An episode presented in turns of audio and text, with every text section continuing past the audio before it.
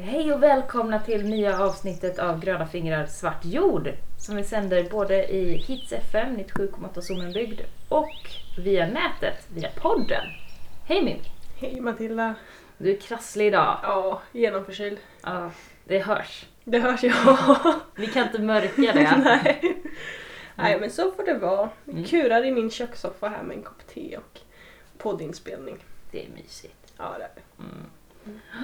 Eh, idag tänkte vi att vi skulle snacka lite om kol, vi ska snacka om en ny hashtag Mhm. ja, och eh, ett eh, litet jippo som vi kommer dra igång. Man kan, Ja. man kan nästan kalla det ett jippo. Ja, absolut. Ett litet ljus i mörkret som kommer. Ja, Ja. för nu blir det mörkt. Ja. Ja. Nu kommer hösten och vintern. det. Är typ bara 90 dagar kvar till julafton.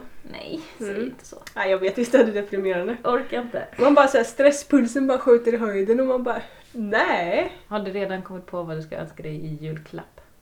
Jag har några böcker och en väckarklocka. Mer böcker om bajs, är det så? Mer böcker om bajs. Yes. Nej det är det inte, inte böcker om bajs. Nu är det kan fakt- det inte finnas hur många som helst? Nej precis. Nu är det faktiskt en bok om, om en ehm, teoretisk fysiker som heter Ulf Danielsson. Som pratar mycket om rymden och jorden, planeten sett från rymden med lite miljöaspekt. Så. Ja, Matilda ser jättetveksam ut nu. Det är väldigt sådär. Ja men Ja. det är kul att någon vill läsa den boken. Det är bra. Ja. nej. Jag ser jättemycket fram emot Han har ett Ja. suveränt eh, podd på Sveriges Radio. Jaha. Som heter Lyssnarens guide till galaxen. Oh. Ja, visst är det kul namn? Ja, jag förstår Mm. det. Ja, men okej, nu blev jag lite mer intresserad. Är det Mm. några bilder i? Nej, Nej men fan. eller det vet jag faktiskt inte. Okej. Jag skulle inte tro det, det är nog bara text. Ja, jag Men gillar han- bilder annars. Ja, men lyssna annars på den podden. Mm. För det är så här, jag brukar somna till den när jag har svårt att sova. För att det är så lugnt och harmoniskt. Och Är det en bra podd då om man somnar till den? Ja, jag har ju hört den typ 7000 gånger. Jag tycker den är jättebra men den är väldigt lugnande och så kan man ligga där med så här rymdljud i bakgrunden och så tänker man att ja, men i det stora hela så spelar ingenting någon som helst jävla roll här. Mm. Vad, vad tryggt. Jag tycker det är så jättebetryggande att liksom så här, ja men jorden går under men det är skitsamma för i det stora hela spelar inte det någon roll. Men jag har ganska mycket vänner som tycker precis tvärtom. Mm. Ja. ja men det är bra, då, har vi, Mm. då vet vi vad du ska önska dig. Jag Mm. kommer önska mig frön. Ja, Okej. För jag önskar mig alltid frön. Har du så här, en lista på specifika sorter du vill ha då? Ja, alltså ehm, jag brukar alltid få frön också i julklapp för att eh, jag ger julklapp till mig själv. Jag brukar inte få frön av någon annan.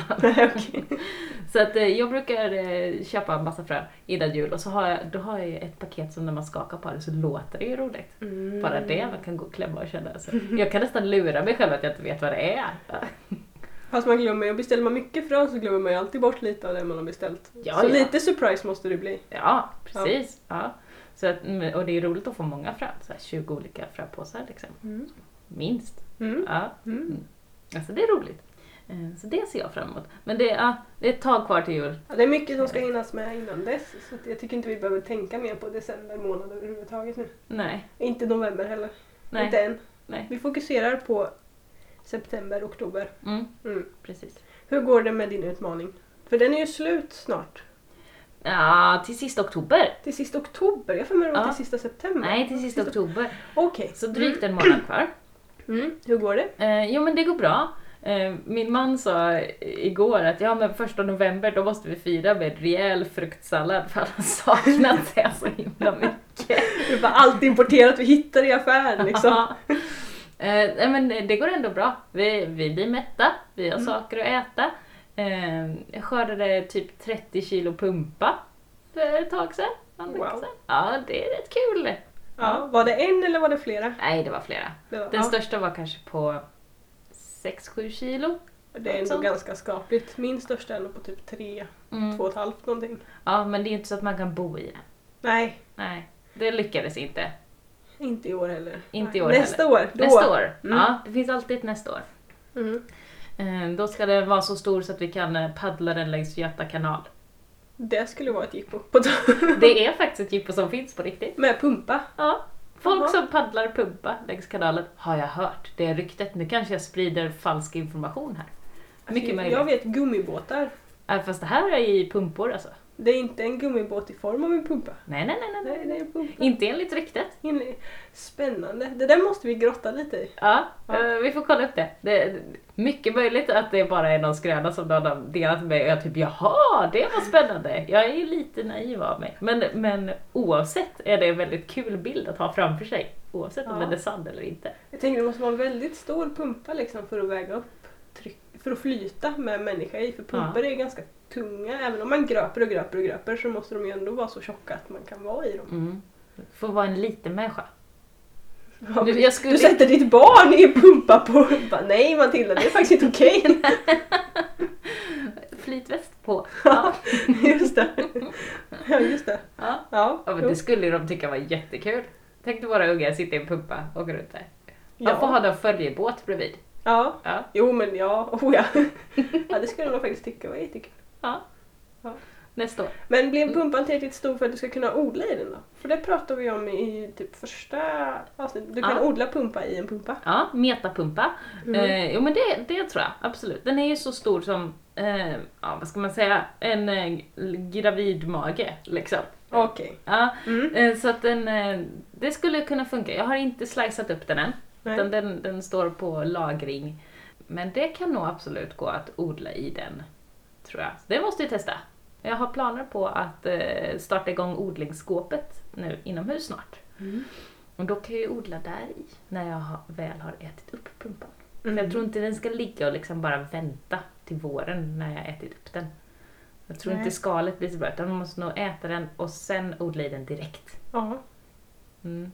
Ja, för annars börjar under. ju nedbrytningsprocessen direkt Mm. liksom. Och ställa den på en bricka eller någonting utifall att allting bara faller ihop. Ja, det kan, kan bli ganska sunkigt. Ja, så att inte Ja. hela odlingsskåpet bara luktar rutten pumpa efter ett tag. Nej, men själva, lite grejen med metapumpodling är ju liksom att nya pumpan får näring från gamla pumpan Mm. med. Så man vill ju att den ska komposteras. Mm. Mm. Ja, det vore coolt. Mm.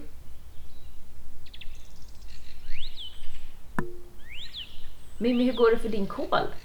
Varierande Mhm. kan vi säga.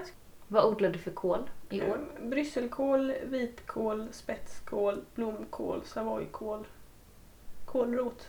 Det är ju ändå en kål. Mm, det är det. Eh, och några plantor brysselkål går jättefint. Mm. Det är nog dags att börja skörda där. Oh. Hur Mm. vet man att de är liksom klara egentligen? Så jag kör storleken. Ja, De börjar bli så stora som de man köper det. ja, Så då antar jag att de är färdiga. ja. Ehm, Medan några av brysselkålsplantorna blir totalt uppätna av sniglar, sork, I don't know alltså.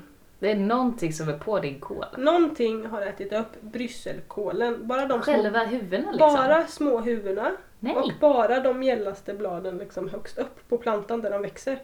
Bara det göddiga, de här liksom träiga, stora kålbladen, de skiter de fullständigt i.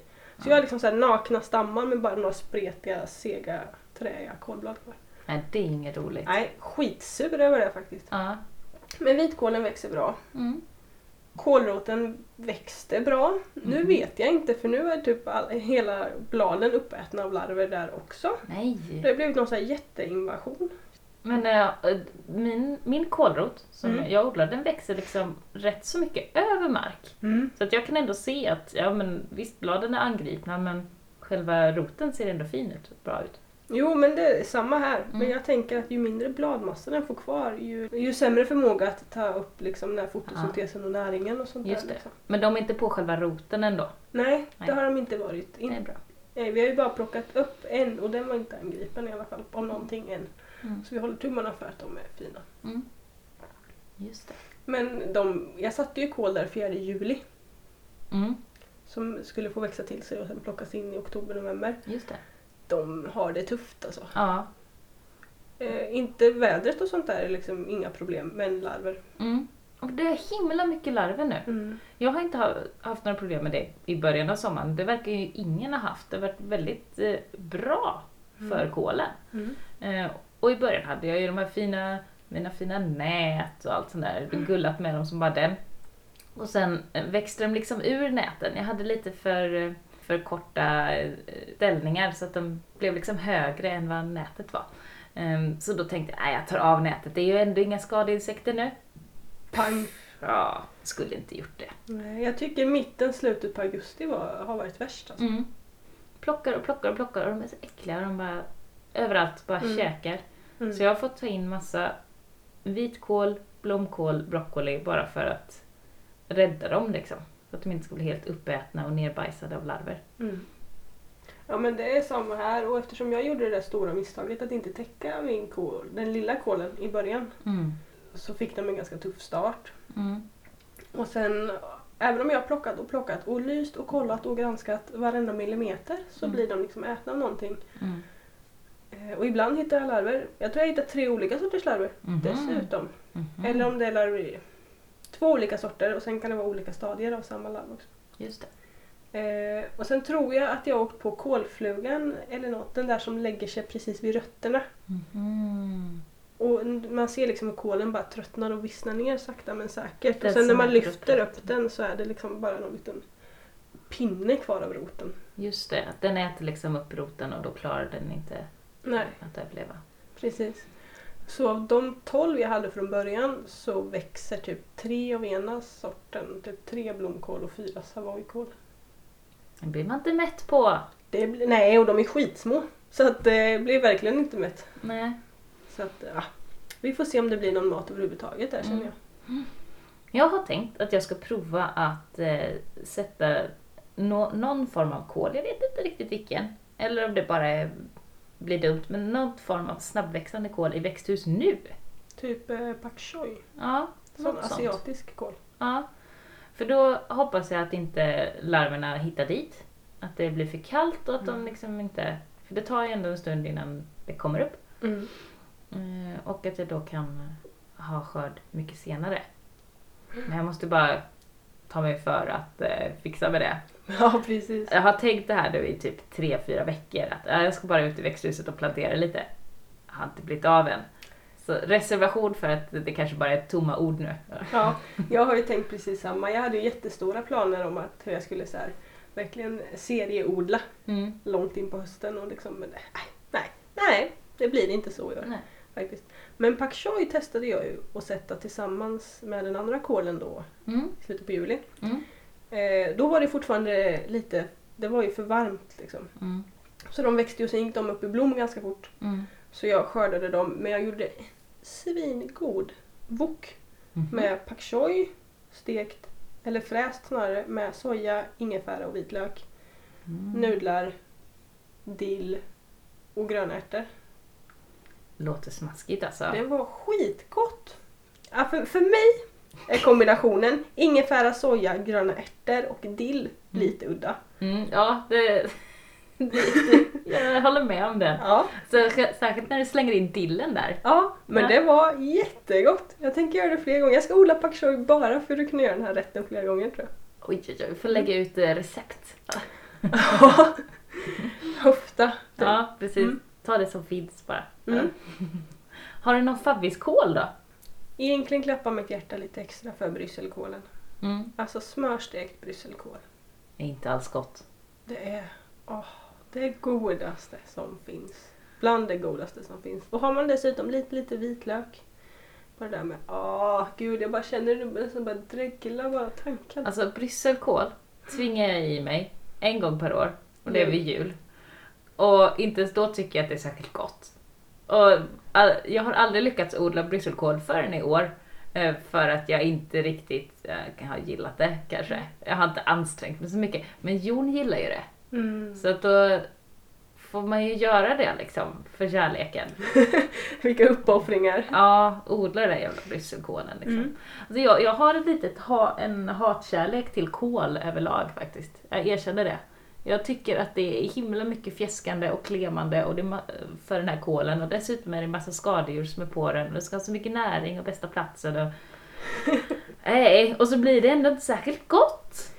Åh men typ sirapsslungad vitkål eller kålpudding eller en kål. Alltså Oskar gör en kålsoppa som är så god som man liksom typ ligger på golvet och ber. Jag skulle också vara gift med en kock alltså. Det kanske är det. Jon behöver bli bättre på att laga mat. jag behöver bli bättre på att laga kål också. Mm. Både och där. Nej. Däremot kan jag säga grönkål. Mm. Det odlar jag ju också. Mm. Eh, till hönsen. Till- Bara till alltså? Bara till hönsen. Jag tycker det är den mest värdelösa kål som finns. Den är Va? typ seg och jobbig och smakar inte gott. Va? Och bara, nej. Nej. För det, jag har ätit någon grönkålssoppa någon gång så jag faktiskt tyckte det var lite vettig. Ja. Men det, nej. Mm, det var ju inte jag som lagade den så att eh, nej. Mm. Nej, grönkål. Mm -mm. Endast för hönsen alltså. Hönskäk. Mm. Ja. Men hur förvarar du kålen sen då? Ehm, vi har ju inte stött på det bekymret än. Vi går ju ut och plockar och så äter vi upp det. Ja, det är smi- smidigt. Ja. Förvaring i landet tills det är klart.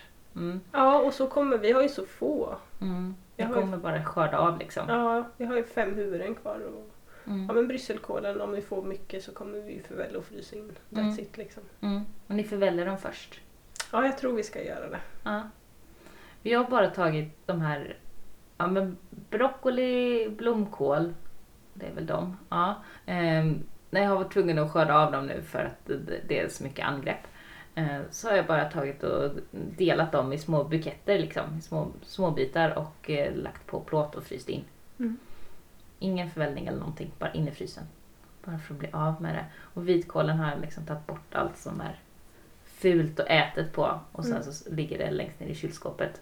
Egentligen borde de vara någon annanstans men vi har liksom ingen bra förvaringsställe. Men För- eran matkällare? Ja men det är så varmt där fortfarande. Jaha. Eh, Det är runt 10-12 grader där nu. Och det är liksom för varmt. Och de vill ha ner till åtta eller något där va? Ännu kallare egentligen. Jag Mhm. googlade. Skulle Mm. vara till, vad var det, 2-3 grader.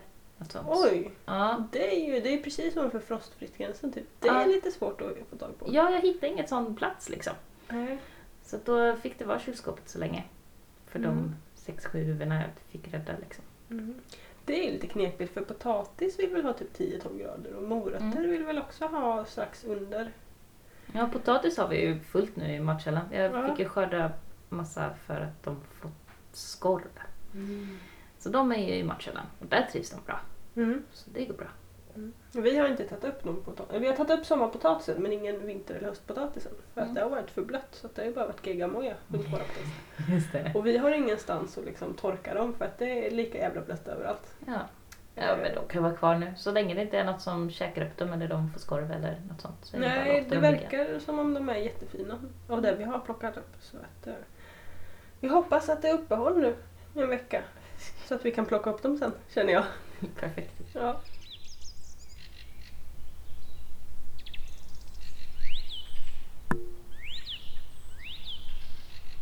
Vi har ju tänkt att eh, dra igång en eh, fröbytarkedja.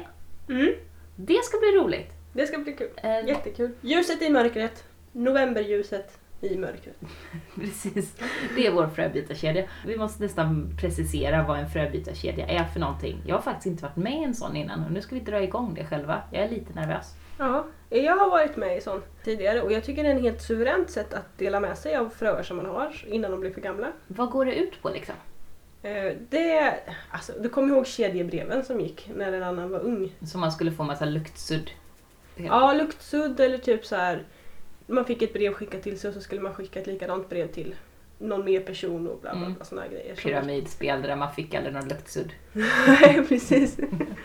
Ja, jag tror kanske det är något för eh, oss sen 80-talister eller äldre som Mm. minns sånt då. Ja. Jag vet inte hur mycket sånt. Det är kanske kedjemail nu. Fröbytarkedja. När Mm. jag har varit med i den så har det varit så här. En person har sagt jag har massa frön jag behöver bli av med. Jag tänkte dra igång en fröbytarkedja. Mm. Skicka ett PM eller ett mail till mig med adress så fixar jag det. Mm. Så har man skickat sin adress till den här personen Mm. så har personen skrivit ner en lång lista med alla deltagare. Mm. lagt en drös fröpåsar i ett kuvert, Mm. skickat till första personen på listan som har tagit det den är intresserad av Mm. och lagt till det som den vill bli av med. Ah, man ska lägga till också. Man får inte bara ta, utan Nej. man ska lägga till något eget. Precis. Här är det ett givande och ett tagande. Mm. Annars får ju den sista på listan typ ingenting. Nej, den Nej. får några liksom dillfrön eller något. Ja, precis. Och jag tänker så här, det är helt okej att ta ut en hel påse. Mm. så att den försvinner om man säger så. Mm. Men man måste också lägga till någonting då. Just det. Så och tar man en påse så är det helt okej att lägga till tre påsar. Mm. Det är liksom... Det- Ja. Eh, och sen så stryker man sitt namn på den här listan och skickar till nästa person. Just det. Mm. Så inom en vecka eller något sånt där, någon form av tidsbegränsning så att det inte blir sittande någonstans. Utan Mm. man får, plockar i, plockar ur, skickar vidare. Mm. Och då får man ju, dimper det ner liksom i brevlådan, Mm. ett kuvert med fröpåsar som man inte har en jäkla aning om vad det är. Mm. Det är liksom verkligen så här surprise surprise. Mhm. Det är Och sen perfekt. går det runt och sen sista personen får skicka tillbaka det till oss.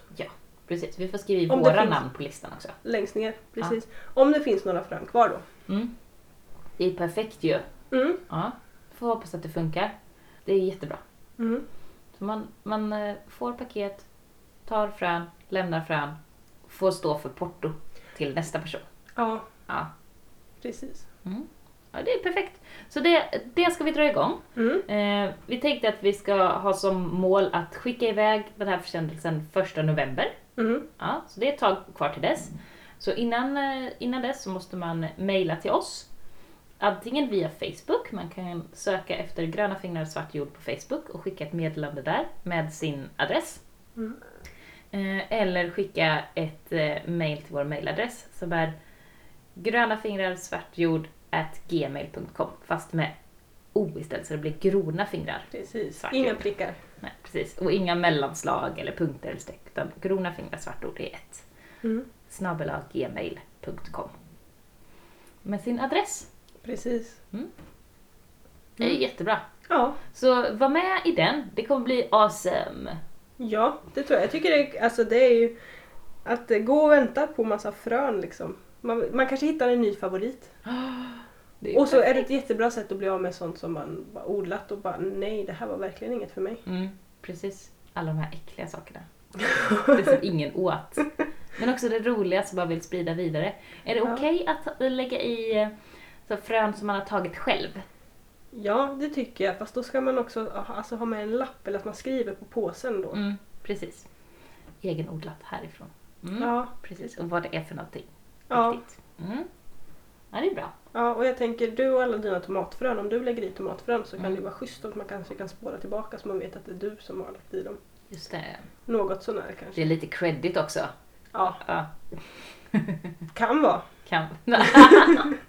ja, men jag har ju bara bra tomatfrö. Ja, jo men jag tänker om man lägger i något och så misslyckas folk totalt med att odla den liksom så bara så här. Ja, det är pinsamt. Ja. Ja, bara lägg i bra frön. Ja, alltså det bygger ju verkligen på en så solidarisk tanke liksom om Mm. att man tar och ger och ger vidare. Tänk på karman liksom. Mm, precis.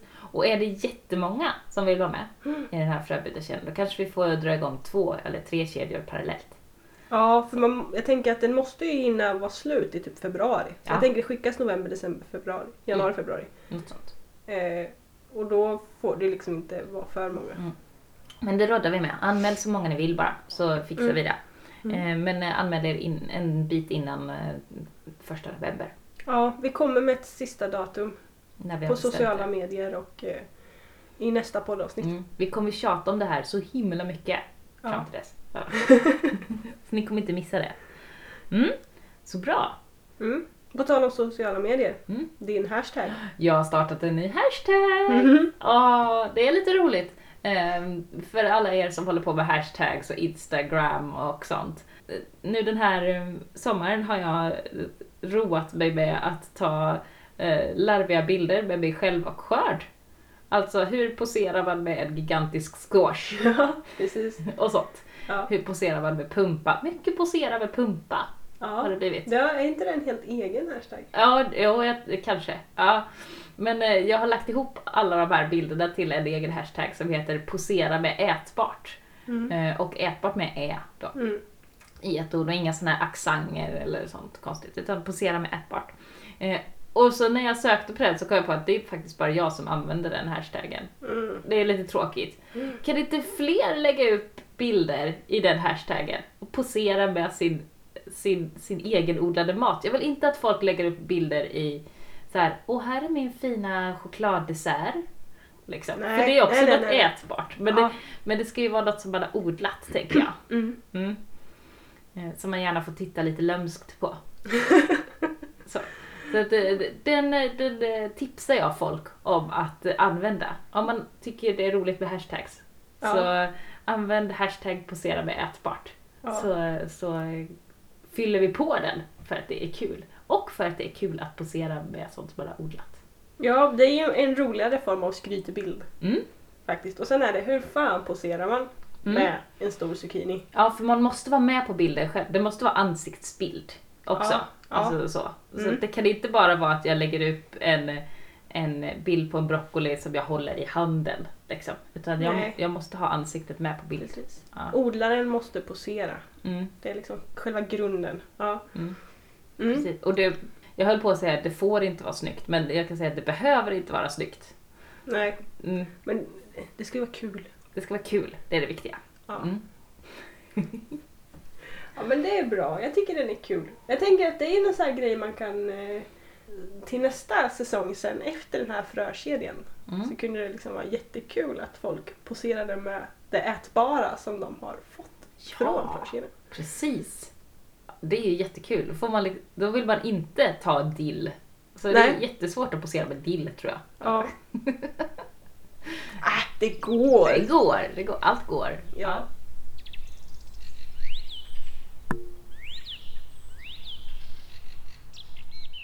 Jag såg här i köket att det hänger en massa tomater i fönstret. Mm. Vad fint det är. Ja, det är jättefint. Ja, hur har det gått med skörden av tomater? Alltså vi, jag har bara plockat in kanske en tiondel, tjugondel av alla tomater jag har. Du har fortfarande massa ute alltså? Ja, jag har fortfarande jättemånga ute. Men några enstaka blir röda, de flesta blir det ju inte. Så Mm. vi plockar in lite efterhand. Och det jag har upptäckt nu är också att de här regnmängderna har gjort att tomater som har börjat mogna och Mm. bli röda, de har liksom sprängts Mm. av allt vatten. Ja, precis. Eh, Så att de flesta, när man tittar närmare och tänker att åh gud vad gott, nu ska jag ta några tomater till mellisar liksom. Så bara nej, de är typ sprängda och muggliga, alla Mm. som är röda. Mm. Så att nu plockar vi in, Mm. sakta men säkert. Och likadant chilin, paprika. Det, Mm. det blir inte rött. Nej, Det mognar inte. nej. Jag har också plockat in eh, jag har plockat in alla tomater faktiskt. Mm. Och ändå har du dina i växthus. Ja, men det är just det där att de eh, sprängs och de kommer inte vidare nu. Utan det blir mer en förvaringsplats och det är så ja, men kallt och fuktigt att det blir så eh, mycket mer eh, utsatt för eh, mögel om de Mm. skulle vara kvar där ute. Så att jag tar in allting nu. Mm. Jag låter lite vara kvar av andra sorter, typ fysalis jag- har jag inte tagit in än. Och, och så, men alla tomater där inne. Och försöker att rensa bort allting nu också så att jag ska kunna sätta någonting annat. Städa i ordning lite. Mm. Det är planen i alla fall.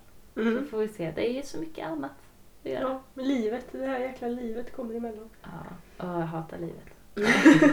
Nej. Nej, det har sina Nej. goda stunder. Ja, åh ja. Det är bara att man, eh, dygnet har för få timmar liksom. Mm, precis. Man kan inte vara överallt på en gång.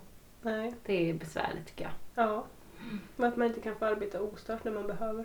Ja, d- ja den, Den, den är riktigt illa. ja, det är en riktig så här punkt. Mm. Liksom. Mm. Mm. Man vill inte bli störd. Så. Nej. Gurkan växer fortfarande. Det syns ju att det är höst. Mm. Om man säger så. Att den börjar ju vissna ner och se lite tråkig ut. Men Mm. liksom, den levererar ju fortfarande. ja. och eh, alltså våra gurkor, den sorten som jag har odlat som har gett mest skörd. Eh, den som jag satte så pass tidigt så man inte ska sätta den, ska jag tillägga. Den har ju levererat. Och sen har jag satt en annan sort Mm. när man ska sätta gurka. Mm. Fyra veckor innan utplantering. Mm. Två gurkor Ja, på tre plantor. Vad är det för gurkor du har odlat då? Eh, jag har odlat en sort som heter Market More 76. Den låter så bekant. Jag tror att jag har odlat den också. Jag är inte säker. Nej, det är ekofrö och jag tror att det är en sån kulturarvssort med. Just det. Ja. Att den har odlats sedan mitten av 1800-talet. Från Impecta? Eller? Den är från Impecta. Den Mm. finns ju på andra ställen också. Men jag har köpt den därifrån. Mm. Eh, och den ger ju ganska stora saftiga gurkor med hårt skal. Mm. De är är- det knottriga eller inte? Ja, de är knottriga. Sådär som man får borsta bort taggarna. Mm. bra för att då äter inte barnen upp dem. Det är bra. Mm. Mm. Och skalar man de här så är de ju som melon. Alltså. De är så jäkla söta och goda så Mm. att det är åh, helt ljuvligt. Mm. Och den har ju levererat verkligen. Den satte jag kanske i mars eller något sånt där tror jag. Oj, Ja, det var alltså, tidigt. ja, ja, ja. Den var riktigt stor när jag planterade ut. Jaha. Då Eh. hade du den inne i fönster då? Mm. Eller? Ja. Det gjorde den och sen gjorde jag så här våghalsiga grejer och planterade ut den liksom när det fortfarande var frostrisk Ja. i drivbänken och sånt. Men den har klarat sig galant och den har Bra. levererat så in i bomben. Så den är bra. Market Mall 76. Ja, precis. Sen satte jag en gurka som heter Japanese Climbing. Va? Vad är det för någon? Också en kulturarvssort som också ska vara suverän enligt Mhm. många. Och den satte jag då man ska sätta gurka. Just det. I slutet av maj typ.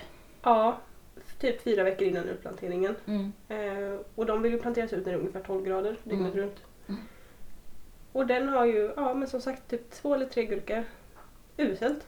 Ja, det är inget bra. Nej. Nej, den skippar vi. Ja, den har vi inte ens plockat in för att smaka än faktiskt. Nej. Nej. Och sen har jag ju kört Arboga vit till barnets saltgurka. Ah. Och det är sådana små gurkor eller? Ja, det är Ja. sådana små vita Ja.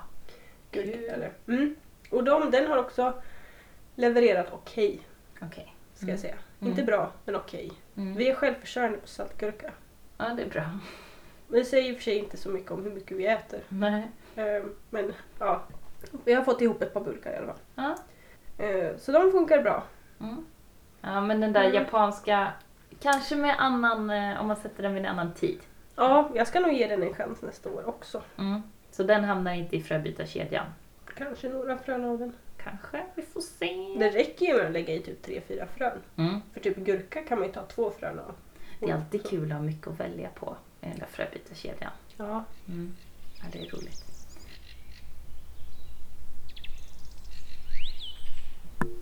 Men vi ska väl snacka lite om det här med jippon. Mm. Mm. Mm. Det har ju varit eh, jippotid nu. Det är, eh, jag tror att det fortfarande är klimatvecka faktiskt nu när vi släpper podden. Ja, till och med den 28. Till och med den 28 september är det klimatvecka i Jönköpings län där vi befinner oss. Eh, Och det har varit till exempel solsafari som jag var med i. Då folk kunde åka runt och eh, titta på olika solcellsanläggningar runt om i länet. Och bland annat komma hem till oss. Om jag ska säga någonting om det först så eh, tycker jag ändå att det var väldigt välbesökt. Mm. Vi fick eh, 19 stycken som var hemma hos oss och tittade. Eh, det var folk nästan hela tiden. Det var framförallt min man Jon som var ute och snackade om solceller för han kan det där bättre än vad jag kan med el och och jag vet Mm. inte. Jag blandar ihop det där och Siffror. Ja, jo precis. Så att, äh, jag har inget riktigt, det är väl framförallt att jag inte riktigt har samma intresse för det som han har. Så då, då får han vara ute och, och pilla med det. Men det var ändå, det var kul och Mm. många som var intresserade och, och sånt där. Och vad jag har hört av från de andra ställena har det inte varit lika många hos dem, Mm. tyvärr. Men eh, ja, det gav ändå någonting. Eh, Men överlag sådana här jippon kan ju vara lite, nej jag tycker det kan vara lite dubbelt. Ja, jag är jättedubbel till det också. Vad tycker du om jippon? Alltså min så här, spontana tanke är att det är ju bra i- för att föra samman människor och för att uppmärksamma saker. För att göra en kul grej av stora beslut. Mm. Ehm, eller svåra utmaningar och sådana saker. Dels så går det åt jäkligt mycket resurser till att anordna sådana här. Mm. Bara idiotin i att, att 19 olika familjer sitter och åker bil ut till er för att kolla på era solcellsanläggningar. Det var några som cyklade faktiskt. Ja, Men- det var ju ganska bra. Ja, det var det. Mm. Fler än vad jag trodde. Så av de här Mm. 19 kanske det var 6-7 stycken som cyklade. Ja, Det är ändå bra. det är bra. Mm, men det, Väldigt förvånande bra. ja, faktiskt. Då blir Mm. glad. Mm. Ja, nej men jag blir lite att det kan bli liksom kontraproduktivt. Mm. För, för att det kan gå åt så mycket resurser Mm. Eh, till de här jipporna. Ja. Att de i, kanske till och med blir minusresultat. Det finns, var ju något jippo som vi hade i Tranås ett tag som, som jag, jag gillar verkligen idén med det. Jag Mm. tycker det är ett jättebra initiativ. Ehm, Det handlar om den bilfria dagen. Mm. Mm. Eh, och som sagt, jättebra initiativ. Men det var liksom, ja men nu ska vi ha bilfri dag. Då stänger vi av ett kvarter mitt på Storgatan två timmar på en söndag. Det är inte så mycket bilfri dag. Det är ju mer att folk blir irriterade för att de inte kan... De få som är ute och kör kan inte köra den väg som de brukar och det blir bara besvärligt. Och så de få som väl hittar dit kan liksom titta lite på olika cyklar och prova att köra segway om man vill. Eh, och sen har, har det varit liksom lite jippo runt omkring. Men det blir inte bilfritt liksom när man stänger av ett kvarter, två timmar på en söndag. Definitivt inte. Och det där är ju verkligen en tydlig sån här grej där man gör saker halvdant Mm. så det blir inte bra. Mm, precis. Då är det bättre att stänga av hela stan en vecka eller någonting. Ja, eller i alla fall stänga av hela Storgatan en, en, en hel helg då. Ja, för det går ju faktiskt att göra. Det är ju Mm. vissa som säger nej, det kan man inte göra. Men som vid cruisingen till exempel. Då går det. Detta jippo Mm. då det ska åkas runt med liksom gamla äckliga amerikanare. Då kan man stänga av Storgatan. Mm. Och de åker inte bara den tiden som det är tänkt. De åker hela dygnet och slänger ölburkar och eh, börnar med sina bilar. Jag hatar cruisingen. Man kan inte vara på stan då. Nej, Mm. jag har aldrig varit där. Jag tänker nog aldrig åka dit. Nej, gör inte det. Nej. Man kan inte andas. Nej, det förstår jag. Ja. Så äckligt är det. Mm. Ja, det är bra. Ja. Jag tänkte ett sätt, och sån här bilfri grej, det är ju att stänga av hela Storgatan eller någon, en, en tra- vältrafikerad gata. Mm. Sätt rejäla parkeringsmöjligheter på varsin sida Mm. så att folk kan ställa sina bilar där istället. Mm. Ha cykeltillverkare och sånt på varje ställe Mm. så folk enkelt kan låna en cykel Mm. istället. Och liksom passa på att prova elcyklar eller vad som helst Mm. Eh, under tiden. Liksom. Att tyvärr, ni får inte åka bil men ni behöver ta er fram fort. Ja men då så lånar den här cykeln istället. Liksom. Mm. Ah. Mm. Ja, det går ju om man vill liksom. Ja. Men ofta är det ju ekonomiska intressen och Mm. andra intressen som går före. Mm. Industriella och så. Mm. Ska Mm. du eh, hitta på något nu mer på eh, klimatveckan? Det här jippot som vi är mitt inne i. Eh, nej, för jag hinner inte det. Nej, det hände ju en del roligt i Jönköping har jag förstått. Med Ja. lite föreläsningar och sånt där. Men jag, nej, jag får heller inte ihop det. Livspusslet att ta mig dit. Också Nej. tråkigt. Varför kan det inte hända mer här? Ja, men det hoppas vi att det gör. Mm. Tids nog. Ja. Eh, men jag var nere i Jönköping förra veckan på ett mat och klimatseminarium. Oh, hur var det? Det var delade känslor. Mhm. Ehm, Vad gick det ut på liksom? Det var några från eh, näringslivet och sen var det liksom eh, några initiativ, typ det här Local Food Notes Mhm. som var där och snackade. Vad är det för något? Du har producenter Mm. och konsumenter Mm. och då är det här ett sätt för dem att mötas genom att registrera sig på en hemsida och eh, skapa ett utlämningsställe. Mhm. Så man skulle kunna säga Det har jag hört något om i Motala att det finns. det gör det säkert och Ja. det finns ju det finns ju de här Rekoring Okej. också via Mm. Facebook. Mm. Som också är, det är typ samma, bara det att då kör du beställningar och sånt där via liksom ett, en Facebookgrupp Ja, just det. med kommentarer i flödet och sånt där och det är skitrörigt. Ja, det förstår jag. Eh, Medan det här är ett sätt att du liksom som konsument, om Mm. jag som konsument bara, nej men jag vill kunna att det ska komma folk kanske hit till och med. Mm. Så att jag och mina grannar kan handla och de stannar hos oss. Då Mm. gör jag ett utlämningsställe här Mm. och sen får lokala producenter Mm. se att det finns intresse. Och det här är jag med på. Ja men då lägger jag upp vad jag kan vad man kan köpa hos mig. Just det. Så beställer man som i en webbutik Mhm. via den här sidan Mm. och sen kommer de hit en bestämd tid Mm. och så byter varor och pengar plats. Så att man betalar aldrig via sajten Nej. utan det går liksom öga mot öga. Ja.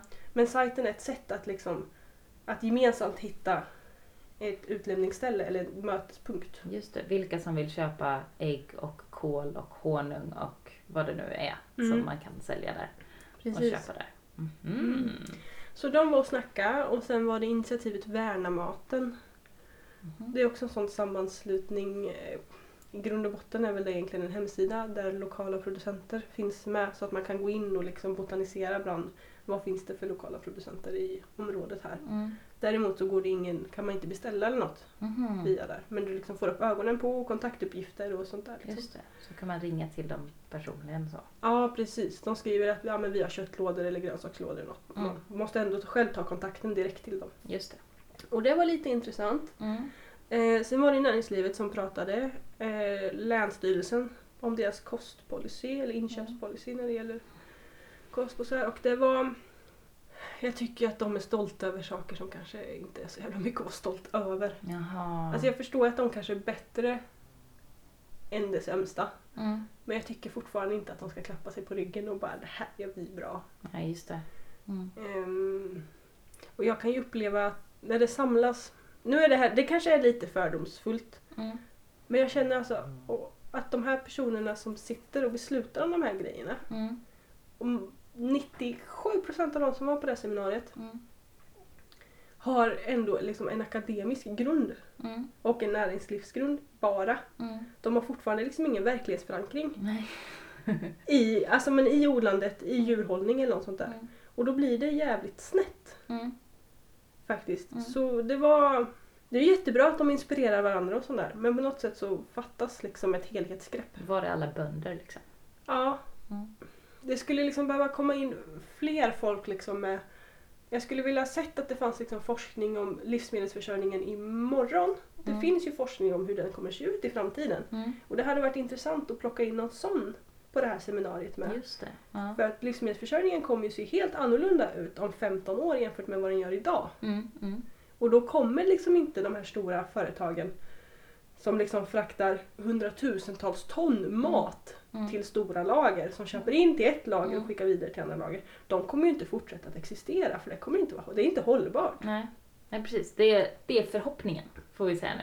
Det är liksom, det är bara det alternativ som finns. Annars så, det är väl Ja. lilla spotten i havet som inte, eller i Ja. rymden som inte finns med.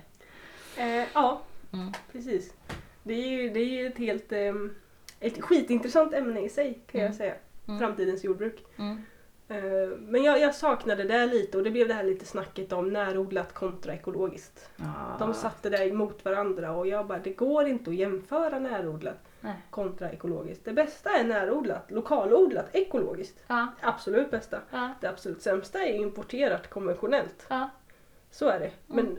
men om du bara har en närodlad och en ekologisk så kan du ju inte sätta dem mot varandra. Det är som att jämföra äpplen och apelsiner. Ja. Det funkar inte. Det är två, de liksom påverkar miljön på två helt olika sätt. Mm.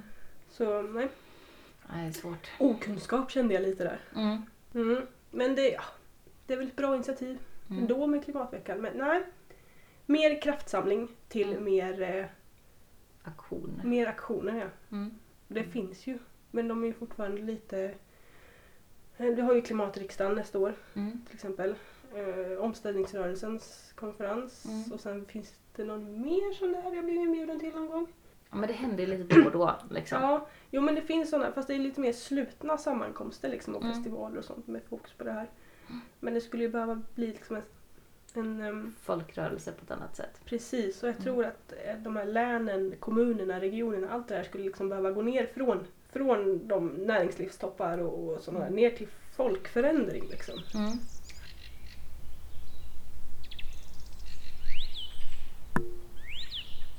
Jag funderar på det nu när, eh, när man pratar om det här med att börja liksom eh, revolutionen i varje människa. Eller måste... Hur, hur gör man liksom för att ändra en stor grupp? Liksom? Mm. För det är ändå det som måste till på något sätt. Och då utgår jag från mig själv, för det är liksom den man har närmast. Och så tänker jag på vad som händer i mitt liv just nu, eller vad som hänt sista tiden. Och bland annat en sak, lite, sån lite larvig sak, som Mm. har hänt den sista tiden. Är att i mitt jobb i Vadstena så har de eh, börjat med en sån här stegräknartävling. Larvigt va?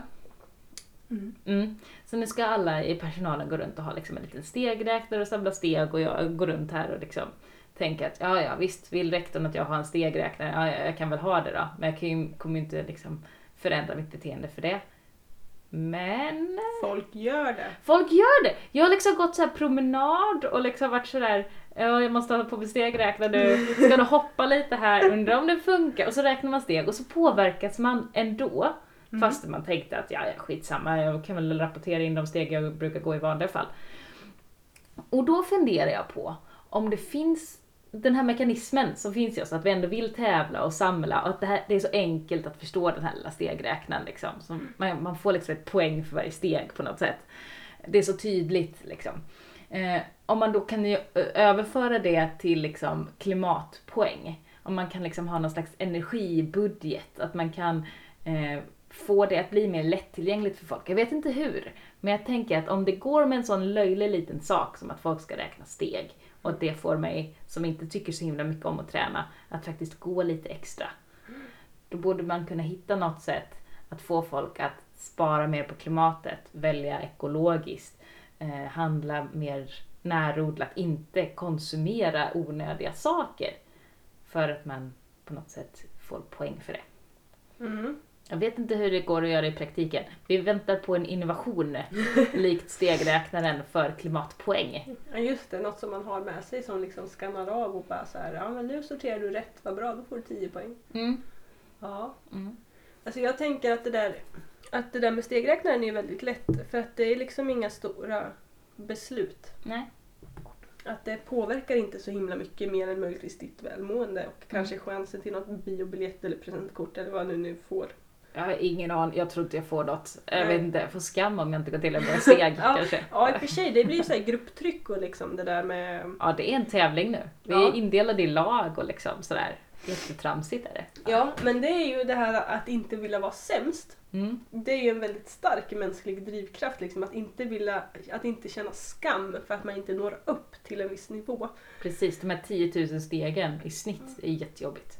Ja, men det är, det är ju liksom en form av negativ drivkraft. Mm. Att man inte vill känna skam. Mm. Det är egentligen bättre med drivkrafter som kommer från en vilja att göra gott. Ja. Så är det ju. Jag tänker att när det blir så här stora beslut Mm. så blir det mycket mer tveksamheter kring det. Gör jag rätt? Gör jag fel? Och har man då dessutom dubbla budskap Mm. så blir det ännu svårare Mm. att göra någonting verkligen. Mm. Men en stegräknare, alltså du skadar ju ingen liksom. Nej. Men om det kommer till att, eh, jag vet inte, byta värmekälla kanske i huset eller sådär. Mm. Dels så kan påverka din ekonomi väldigt mycket. Mm. Och, och så framtiden. Och folk säger olika om vad som är bra. Mm.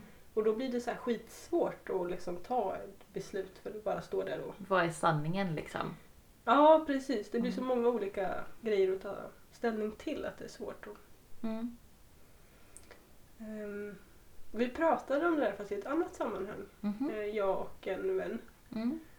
Eh, om man kan belasta den enskilda individen det ansvaret att välja rätt. Mm. För att som en enskild individ kan du inte ha full koll Mm. på allting som du behöver veta för att kunna ta ett bra beslut. Mm. Och det går ju att omsätta till vad som helst, liksom, Mm. från miljöarbete till barnuppfostran till vad som helst. Man Mm. kan göra så gott efter sin egen förmåga Mm. Men det är inte alltid du gör, rätt beslut. Nej. bara för det. Så Mm. kan man egentligen belasta den enskilda individen och säga Mm. att det är upp till dig att göra bra klimatbeslut. Typ förlåt oss jorden, typ vi vet inte vad vi gör. Det är något sådär. Liksom. Ja, ja, men lite på, alltså på något sätt så måste, tänker jag att det, det här med vart slutar ansvaret, Mm. det hade jag uppe på, min, på mitt Instagram också. Liksom. Om Mm. jag dricker en kopp konventionellt odlat kaffe, är Mm. jag ansvarig för odlarens död Mm. som orsakas av besprutning, besprutningsmedlet Mm. för det här kaffet? Mm. Vart slutar mitt ansvar? Mm. Det är ju jättesvåra beslut att liksom ta. Ja, det, är, det är ett jäkla dilemma på många Mm. plan. Mm. Men på något sätt, om man nu handlar om skammande och skuld som drivkraft, så tror jag att det är jättebra om alla människor känner skuld och skam när de dricker sitt kaffe. För att de är i grund och botten en del av orsaken till den odlarens död Ja, genom förgiftning precis. av besprutningsmedel. Ja, precis. Ja. Så är det. Det tycker jag. Sen vet jag att många tycker annorlunda. Ja, och man kan inte liksom köpa sig fri från det heller. Det är mer att man köper en skuld än att köpa en frihet. Så, ja, men jag har ändå betalat det och marknaden får styra. Ja, men det är vi som Mm. styr marknaden. Ja, det där jävla argumentet med att marknaden Mm. styr. Mm. Nej. Ställ frågan så här istället. Vad styr marknaden? Mm. Det är det som är det intressanta. Precis. För man kan ju inte tro att vi går så in som människor som är helt opåverkade Mm. och tar beslut och bestämmer över marknaden. Mm. Det är ju bara bullshit. Mm. Rakt igenom bullshit. Vi är så styrda så det finns inte. Ja. Annars så skulle folk inte läsa fler år på högskola till att bli marknads, alltså inom marknadsföring och sånt där. Mm. Jag menar reklambranschen skulle inte existera Mm. om konsumenten styrde marknaden. Nej, precis. För reklamen är ju företagens sätt att styra marknaden. Mm. Åh, jag hatar reklam. Säger vi i det här poddavsnittet där vi just gjorde reklam för För vår lilla fröbitarkedja och för... eh, en hashtag, okej. Ja. Nej men det finns, det finns ju bra, alltså, man kan ju, det finns ju bra och dålig reklam. Mm. Så är det ju också. Grundgrejen är väl i och för sig att en bra sak säljer sig själv. Mm. Man måste bara veta om att den finns. Ja, precis. Ja. Men det är en skillnad mellan upplysning och reklam också. Även om folk inte fattar den skillnaden. Nej. Det är bra. Mm. Ska vi avrunda så för idag? Nu när vi är lite så uppjagade och så. Ja. manar ja. till aktion. Ja. ja, jag ska sätta mig och, och eh, skriva ett arbete om eh, hållbara jordbruk. ja. Ekologiskt hållbar jordbruk och djurhållning ur ett energiperspektiv. Ja. Det är ett megalitet arbete ska jag lägga till. Det är inte någon sån där super B-uppsats eller något utan nu snackar vi liksom om typ 3 A4. Några sidor så. Ja, Men på det är väl väldigt lagom. nivå. Ja. Jävligt intressant. Mm. Så nu, nu innan jag spånar iväg på annat. Så nu slutar vi. Yes, så får vi höra mer om eh, ditt plugg och sånt sen. Precis. Ja. Vi hörs i nästa avsnitt av podden Gröda fingrar svart jord. Hej då! Hej då!